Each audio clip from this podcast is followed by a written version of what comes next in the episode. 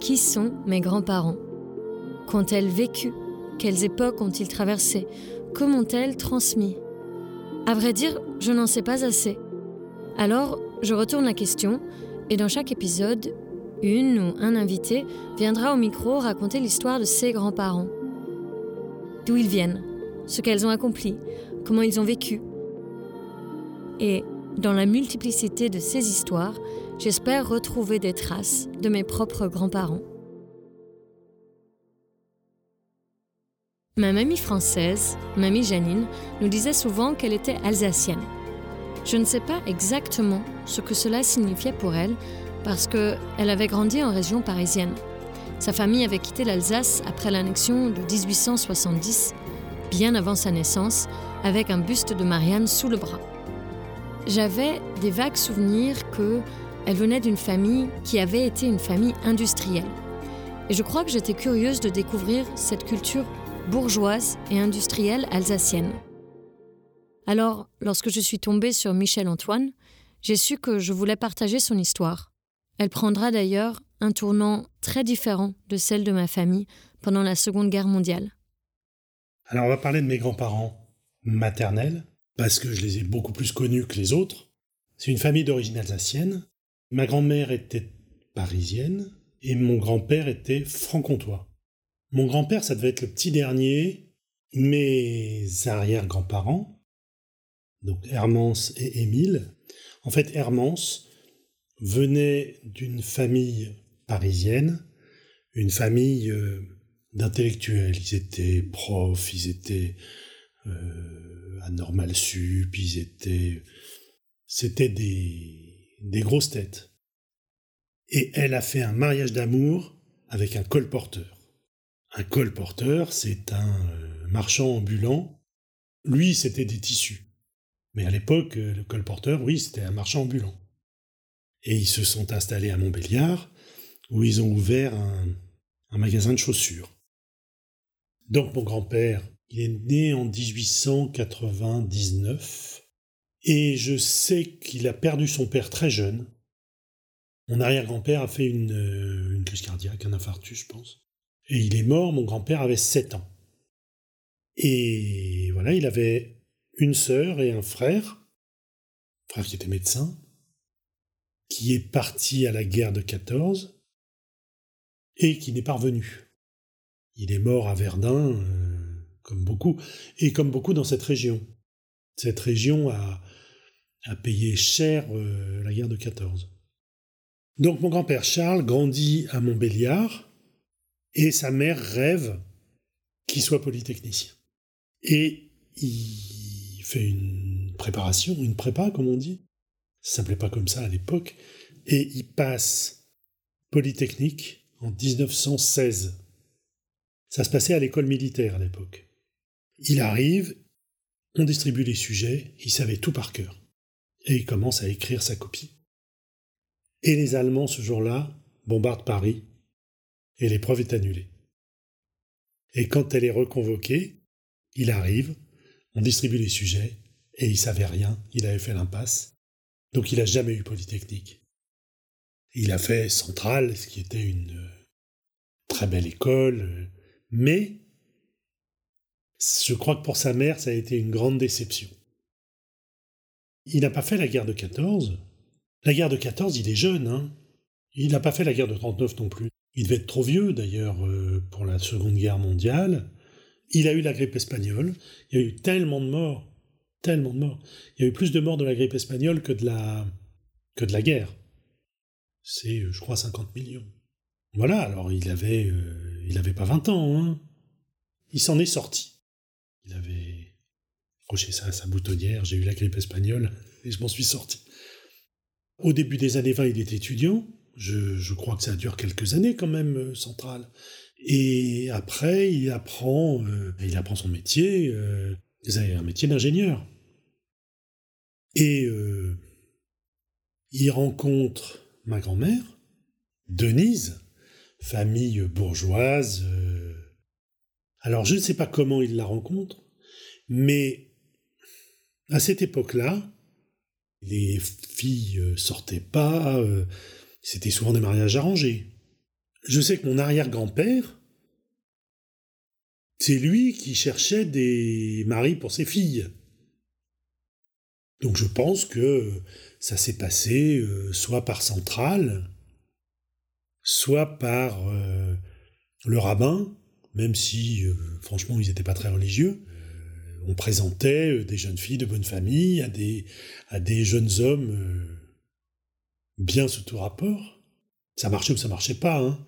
J'ai une tante, je sais qu'elle s'est mariée une première fois, qu'elle a divorcé et qu'elle s'est mariée une deuxième fois dans les années 30.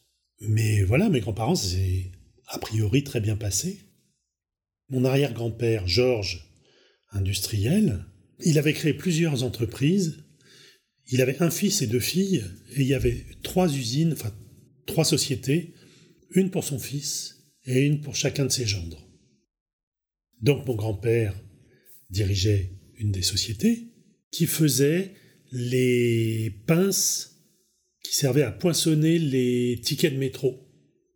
Donc, euh, pour nous, quand on était gosse, aller à ce qu'on appelait à l'usine et jouer avec ça, c'était extraordinaire. Il faisait aussi des, fenêtres de train, des fenêtres de caravane, et c'est eux qui ont développé les tourniquets du métro. La question si c'est ce que voulait faire mon grand-père, je sais pas. Je crois que la question se posait pas. Il a épousé une femme, euh, son beau-père lui a dit On va travailler ensemble. Les choses étaient dites, étaient faites.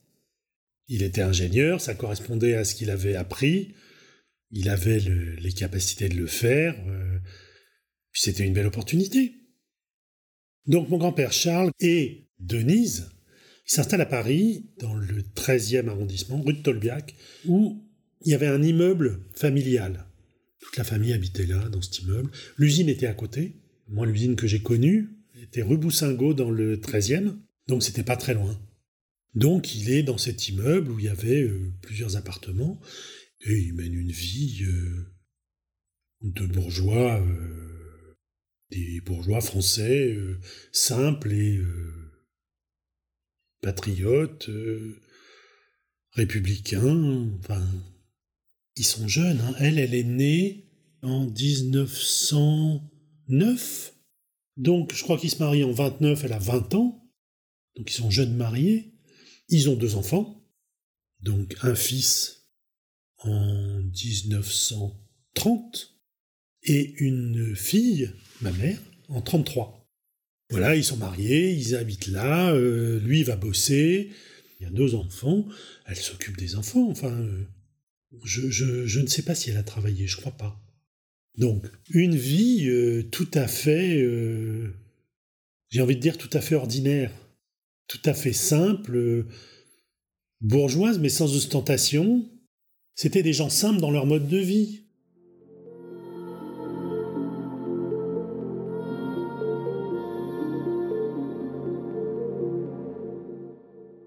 Quand la guerre éclate, ils sont à Paris. Euh, alors ils ont un peu d'argent.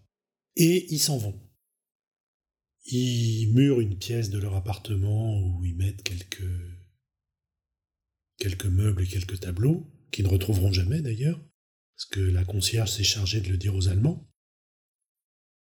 Et ils partent d'abord à la campagne, parce que mes arrière-grands-parents avaient une maison de campagne, à Saint-Rémy-les-Chevreuses, la maison est, je crois, occupée par les Allemands. C'est ma mère qui m'a raconté ça parce que ils étaient gentils, hein. Euh, c'était pas encore, euh, c'était en 39. Ils étaient plutôt euh, gentils. Ma mère était une petite fille, elle devait avoir 6 ans. Et à un moment, ça commence à, se dégrader. Ils savent qu'on veut du mal aux Juifs. Ils savent que c'est dangereux.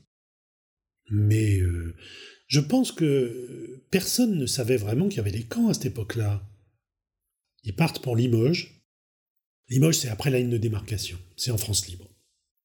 Et mon grand-père achète un laissez-passer pour un enfant, pour un petit garçon. Donc il passe avec son laissez-passer et mon oncle, et il revient, et il repasse avec ma mère, déguisé en petit garçon.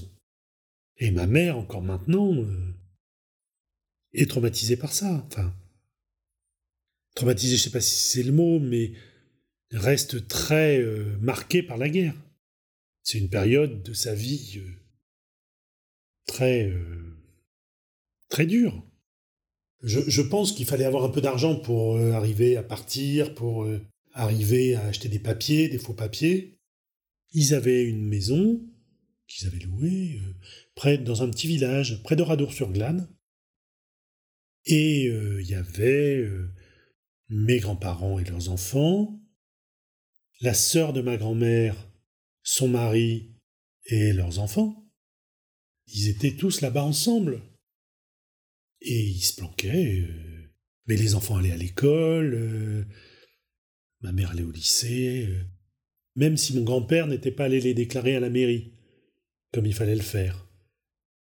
Il n'a pas été déclaré qu'ils étaient juifs à la mairie. Et un jour, en 44, les miliciens ont débarqué et ont demandé que tous les hommes aillent à la mairie. C'est la police française, qui était donc à la solde de, l'Allemagne, enfin de, de Pétain et de l'Allemagne. Donc, mon grand-père, mon grand-oncle, mon oncle, enfin, ils sont partis se planquer. Et ils sont revenus une heure plus tard, je crois, disant euh, s'ils sont pas à la mairie dans une demi-heure, on vient, on embarque tout le monde.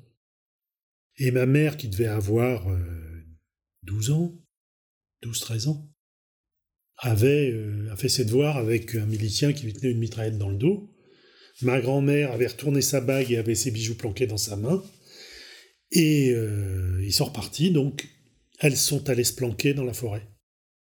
Et pendant toute la nuit, elles ont entendu des chiens, ils ont vu des silhouettes passer, et quand le jour s'est levé, d'abord les silhouettes c'était euh, mon grand-père, mon oncle, qui se planquaient aussi, et comme les Américains avaient débarqué, les Allemands sont partis. Et ils ont eu de la chance parce que ils se seraient fait reprendre euh, très vite, en plein jour. Donc ils ont eu de la chance. Ils ont eu énormément de chance.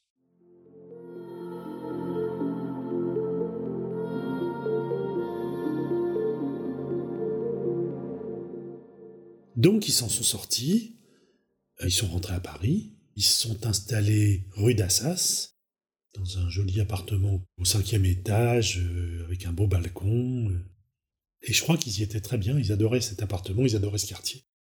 Et ma mère a fait des études, mon oncle a fait des études. Voilà, la vie a repris, mais n'a pas tout à fait repris comme avant, parce que la guerre les a traumatisés. Ils n'ont jamais pu se oublier ça, cette période, même si ils s'en sont bien sortis, même si euh, ils n'ont pas été arrêtés, même si ça reste très traumatisant parce que ils ont vécu avec la peur. Ils avaient une, vie très simple. C'étaient pas des gens extrêmement riches, mais bon, voilà, ils avaient les moyens d'avoir quelqu'un à domicile et euh, qui logeait. Euh, elle habitait au-dessus de chez eux, dans la chambre, dans une chambre, mais elle avait quand même un appartement à Paris et un appartement euh, à Trouville, je crois. Donc, euh, elle devait très bien, elle devait très correctement gagner sa vie. Et ils peuvent organiser des dîners chez eux.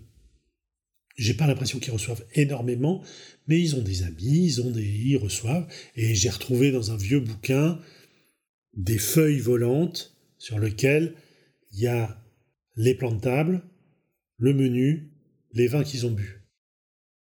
Ah bah ça servait à, euh, si elle recevait les mêmes gens de nouveau, surtout pas leur faire la même chose, à manger. Si euh, euh, Monsieur Machin avait été à sa droite tel jour, il fallait que ce soit un autre à sa droite. C'est des règles sociales. C'est une façon de recevoir, quoi. C'est à cette époque-là, dans les années 30 ou dans les années ou, juste après la guerre, enfin, il y avait des, règles, je pense, quand on recevait les gens. Mais moi, j'ai jamais connu ma grand-mère vraiment cuisiner. Il y avait quelqu'un qui travaillait chez elle, mais euh, que j'ai connu en étant petit. Donc ma grand-mère euh, faisait les menus. Et après, euh, je pense qu'elle passait une tête en cuisine, qu'elle allait voir si tout se passait bien. C'était des plats très classiques Ça pouvait être, je sais pas, un canard au navet, ça pouvait être. Oui, roast beef, un bon roast beef, ça marchait très bien. Un rôti de veau, un, bœuf aux carottes, enfin. Voilà, mais c'était des. C'était des plats assez simples. Je sais pas, un gigot, haricot, enfin. Des trucs euh, basiques de la cuisine française. Des plats alsaciens, non. Si, une choucroute. Ça, on mangeait une très bonne choucroute chez mes grands-parents, qu'elle achetait, hein, mais elle était super bonne. Euh, des plats juifs, jamais. Enfin, il n'y avait aucune, euh, il avait aucune religion. Euh, quand moi j'étais là, ils avaient vécu la guerre. Donc, après la guerre, je ne sais pas comment c'était avant, mais il n'y avait pas d'identité juive dans leur comportement. Il n'y avait rien de religieux. Je crois que mon grand-père allait à la synagogue une fois par an pour l'anniversaire de la mort de sa mère, de son frère, de sa sœur, de son père. Mais c'est tout. Et il nous a jamais emmenés. Moi, il m'a jamais, il nous a jamais aux enfants proposé de venir avec lui. Rien. C'était vraiment euh, des juifs athées. Juifs au sens de l'appartenance, mais athée dans le sens euh, où, euh, enfin moi ce que je considère, c'est qu'on peut être juif sans croire en Dieu. Il n'y avait aucune notion de Dieu là-dedans. Il y avait une notion, oui, d'identité, oui.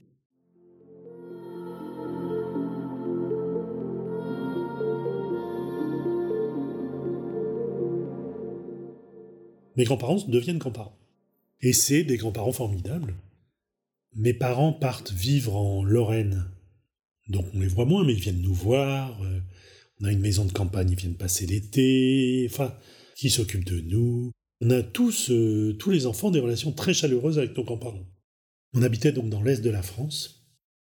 Et on avait une maison de campagne qui était euh, près de Verdun. Et donc quand mes grands-parents venaient passer nous voir pendant les vacances, donc Verdun, terrain de la guerre de 14, là où est mort mon grand-oncle, le frère de mon grand-père. Et tous les ans, mon grand-père nous emmenait voir euh, la tranchée des baïonnettes. C'était euh, c'était une ligne, euh, une ligne de terre, et il y avait, on voit des baïonnettes qui sont là et qui sortent de terre, mais il y en a, je sais pas, 10, 20. Et l'histoire raconte que c'est des soldats qui étaient dans une tranchée avec leur fusil au duquel il y avait une baïonnette, et il y a un obus qui a explosé, qui a recouvert de terre la tranchée, et ils sont morts, debout, avec leur fusil, et on voit les baïonnettes qui dépassent encore. C'est l'histoire. L'histoire était terrible. Après, le nom, le nombre de gens euh, qui étaient là, de toute façon, il y a eu tellement de morts, tellement de morts. Tous les, tous les villages ont un monument aux morts dans cette région-là ça a été euh, une boucherie. C'est une région qui est, alors qui pour le coup est terriblement euh, marquée par la guerre de 14, marquée physiquement, marquée dans ses paysages. C'est, euh, on se promène dans la campagne, il y a des trous, a des cuvettes dans les prés, dans les champs. Les cuvettes, c'est des obus qui sont tombés, l'herbe a repoussé, mais c'est des obus. Et parfois, quand on se, dans la, on se promenait dans la forêt, on croisait des obus qui étaient tombés, qui n'avaient pas explosé. Mais des trucs énormes. Et je me souviens de mon père grattant le crépi de la maison et trouvant des balles dans le mur. Voilà, la guerre de 14 dans cette région, c'est un truc, je crois qu'on n'imagine pas, on ne peut pas imaginer ce que ça a été.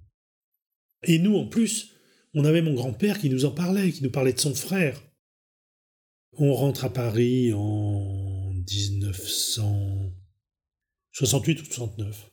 Mon père tombe malade et meurt. Et là, ils ont été épatants, parce qu'ils étaient tout le temps là. Ils habitaient près de l'étoile à cette époque-là. Ma grand-mère venait nous chercher à la sortie de l'école. Ensuite, quand je suis rentré au lycée, mon grand-père travaillait dans le 13e arrondissement. Et tous les jours, il rentrait déjeuner chez lui, et il passait par le lycée pour me chercher, on allait déjeuner, il me ramenait, et il retournait travailler. Tous les jours. J'allais dormir chez eux une fois par semaine.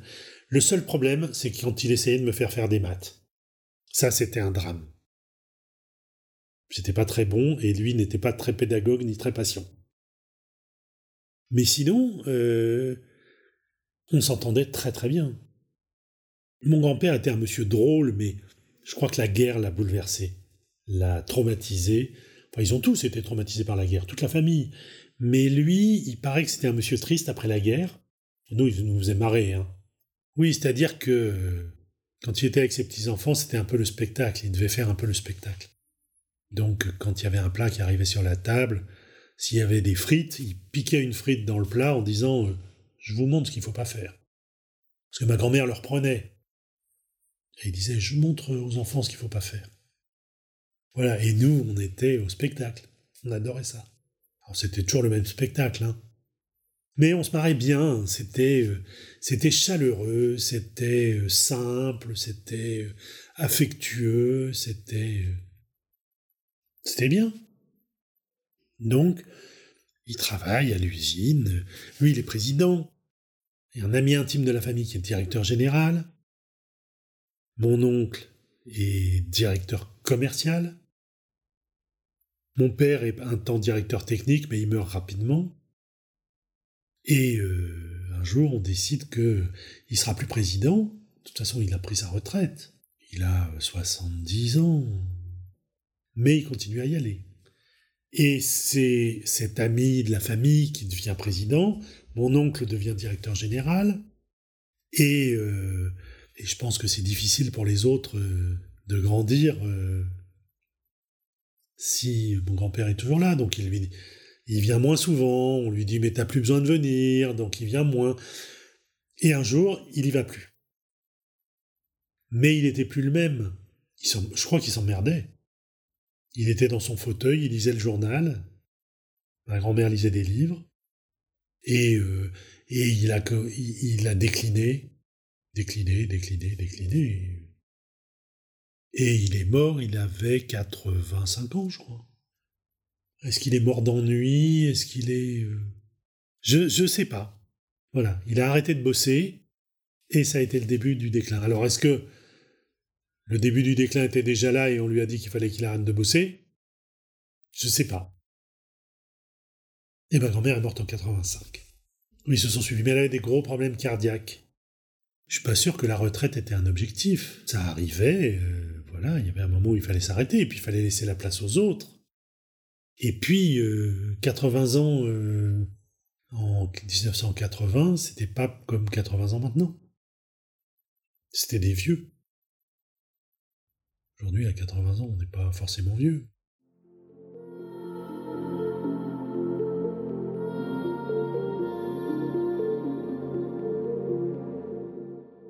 Que ce soit mes grands-parents, mes autres grands-parents, mes parents, enfin, ils m'ont transmis sans doute des valeurs.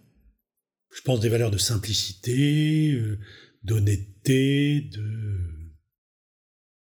d'être quelqu'un de bien. Je sais pas, enfin j'espère que je suis quelqu'un de bien, mais je suis pas sûr. C'est pas moi qui peux le dire. quelqu'un de bien, j'imagine que c'est quelqu'un d'honnête, quelqu'un qui est attentif aux autres, quelqu'un qui n'est pas dans l'ostentation, dans le la démonstration, euh, qui, a, a, rien à prouver. Euh. Ouais, de l'honnêteté. de l'honnêteté intellectuelle, de l'honnêteté euh, à tous les niveaux de la vie. Oui, c'est une forme de transmission, mais euh, de toute façon, je crois beaucoup à la transmission. La cuisine, c'est de la transmission. Alors ça, c'est très particulier. Le gâteau à la cannelle. Le cour, c'est un gâteau alsacien qui existe dans toutes les familles. La recette est jamais tout à fait la même. Ma mère fait suite de sa grand-mère. Moi, au départ, je faisais suite de ma grand-mère paternelle. Maintenant, je l'ai adapté, c'est le mien. Je fais plus exactement pareil. Moi, j'aime le mien. J'aimais beaucoup celui de ma grand-mère paternelle. Quand on allait chez mes grands-parents, il y avait une boîte où il y en avait toujours dedans. Et aujourd'hui, la boîte, elle est chez ma mère et il y en a toujours dedans. Et ici, il n'y en a pas toujours, mais il y en a souvent. Et il m'est arrivé de voir des copains qui viennent boire un thé ici ou de parler de, cuisine avec des gens. Et je parle de ce gâteau, ils disent Ah ben bien sûr, on le fait chez nous aussi. c'est un ciment de quelque chose. Là, j'ai récupéré le livre de cuisine de mon arrière-grand-mère que ma mère m'a donné.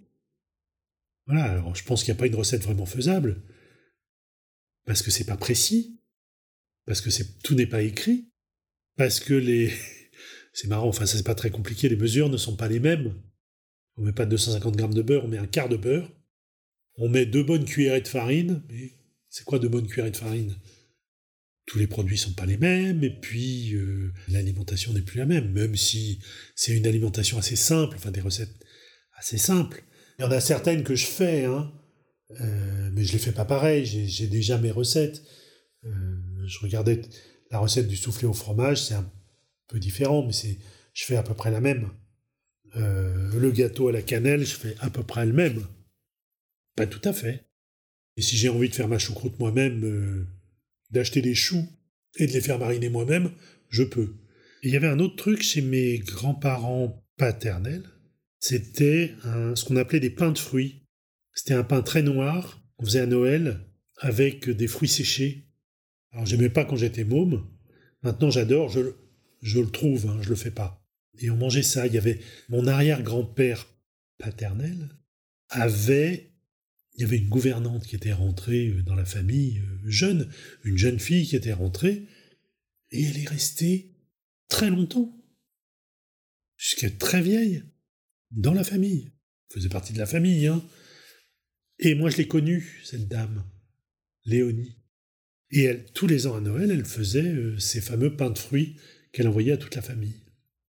Mais ça fait partie de la gastronomie alsacienne, enfin, boulangerie-pâtisserie. Je pense que ça, le, le de cour, je pense que c'est les familles juives alsaciennes. Je crois, mais je suis pas sûr.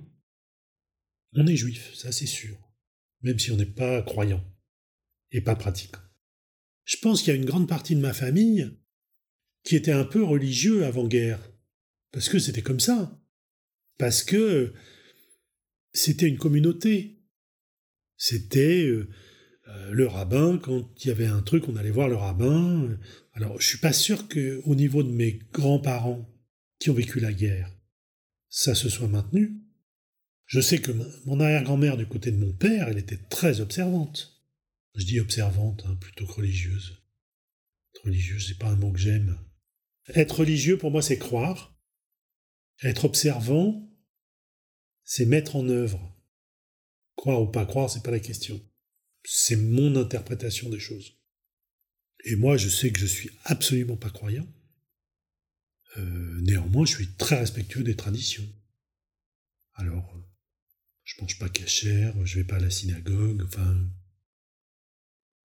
C'est pas. Alors là, c'est pas dans ma culture. Mais c'est présent. Ça a une forme d'existence, même si ça ne m'effleure pas depuis quelques années, euh, avec des gens de la famille, on fait un dîner le soir de Kippour. On se retrouve. Alors il y a ceux qui vont à la synagogue, qui jeûnent, puis il y a les autres.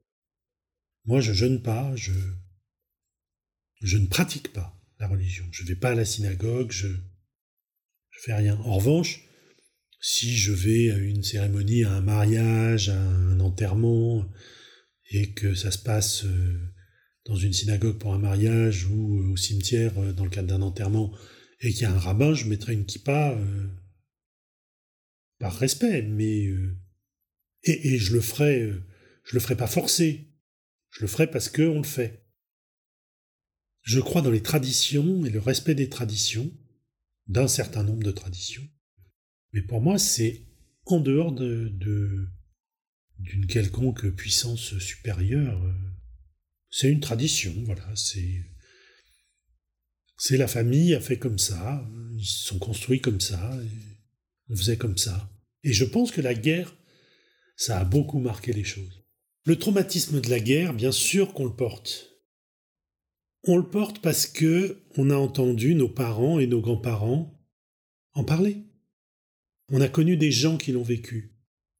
Je pense que la génération d'après, ce ne sera pas la même chose. Aujourd'hui, moi je me sens très très européen, avec des, grosses envies d'Europe, politiquement, Alors que je n'ai jamais entendu mon grand-père parler des Allemands. Il parlait des Boches. Les Allemands, c'était pas possible pour mes grands-parents. Il leur en voulait de la guerre. C'est le sentiment en tout cas que j'ai. Euh, c'était des gens intelligents, donc euh, je pense qu'ils voyaient un avenir, je pense qu'ils étaient pro-européens.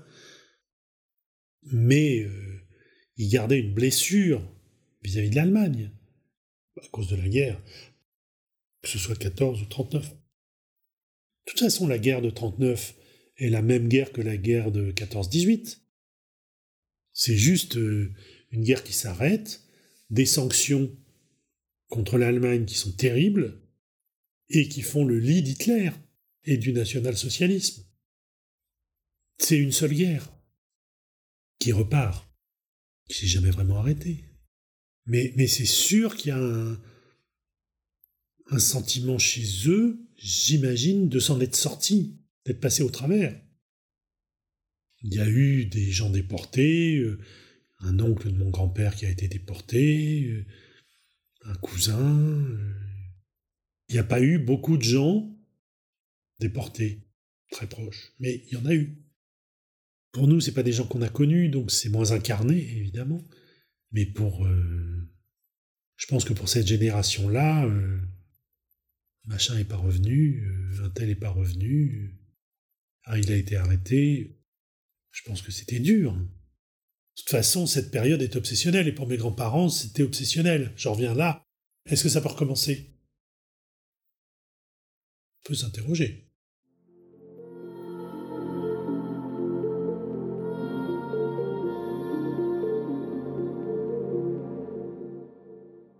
Avant de te remercier et de te dire au revoir, j'aimerais te poser deux questions rituelles, deux questions de la fin la première parce que ce podcast s'appelle Passé recomposé.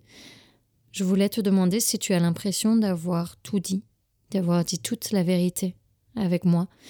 Est-ce qu'il y a des parties de ton histoire que tu caches, soit maintenant, soit d'habitude, quand tu la racontes? Je cache rien. Non, je le fais honnêtement. Il n'y a pas de secret de famille. Je n'aime pas les secrets de famille, donc moi, j'en ai pas. Et la deuxième question que j'aimerais te poser, c'est si tu avais un grand pouvoir, une baguette magique, si tu avais la possibilité de changer quelque chose dans l'histoire de tes grands-parents, dans leur vie, est-ce que tu changerais quelque chose? Bah, il n'y aurait pas la guerre. C'est un peu facile, mais je pense que la guerre est, un, une coupure dans leur vie euh, qui fait que la vie après n'est plus la même que la vie d'avant. Même s'ils ont une belle vie, hein. Ils sont heureux, ils sont. Euh, ils vivent très confortablement. Euh, enfin. ils ont une famille euh, aimante, ils sont aimés, ils ont. ouais, vivent confortablement, bien. des gens, enfin. simples dans leur mode de vie. Voilà. Mais c'est pas pareil qu'avant. Il y a une cassure. Donc ça pourrait être ça faut une belle baguette magique. Hein.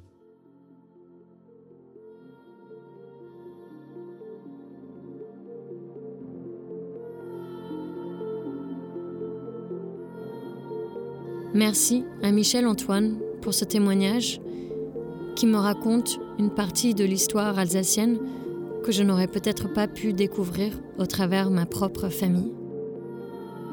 Pour le prochain épisode, nous repartirons au Moyen-Orient avec Charbel, qui va nous raconter l'histoire de ses grands-parents libanais. Merci à vous, auditeuris, qui sont la raison pour laquelle Passé Recomposé existe. Pour ne rater aucun épisode, abonnez-vous sur votre plateforme d'écoute préférée et pour suivre l'actualité du podcast, suivez-nous sur Instagram, Twitter ou Facebook. Un grand merci à Laura Bois pour le montage. Laura fait le podcast Mom entre autres. C'est une personne à suivre, elle fait de belles choses.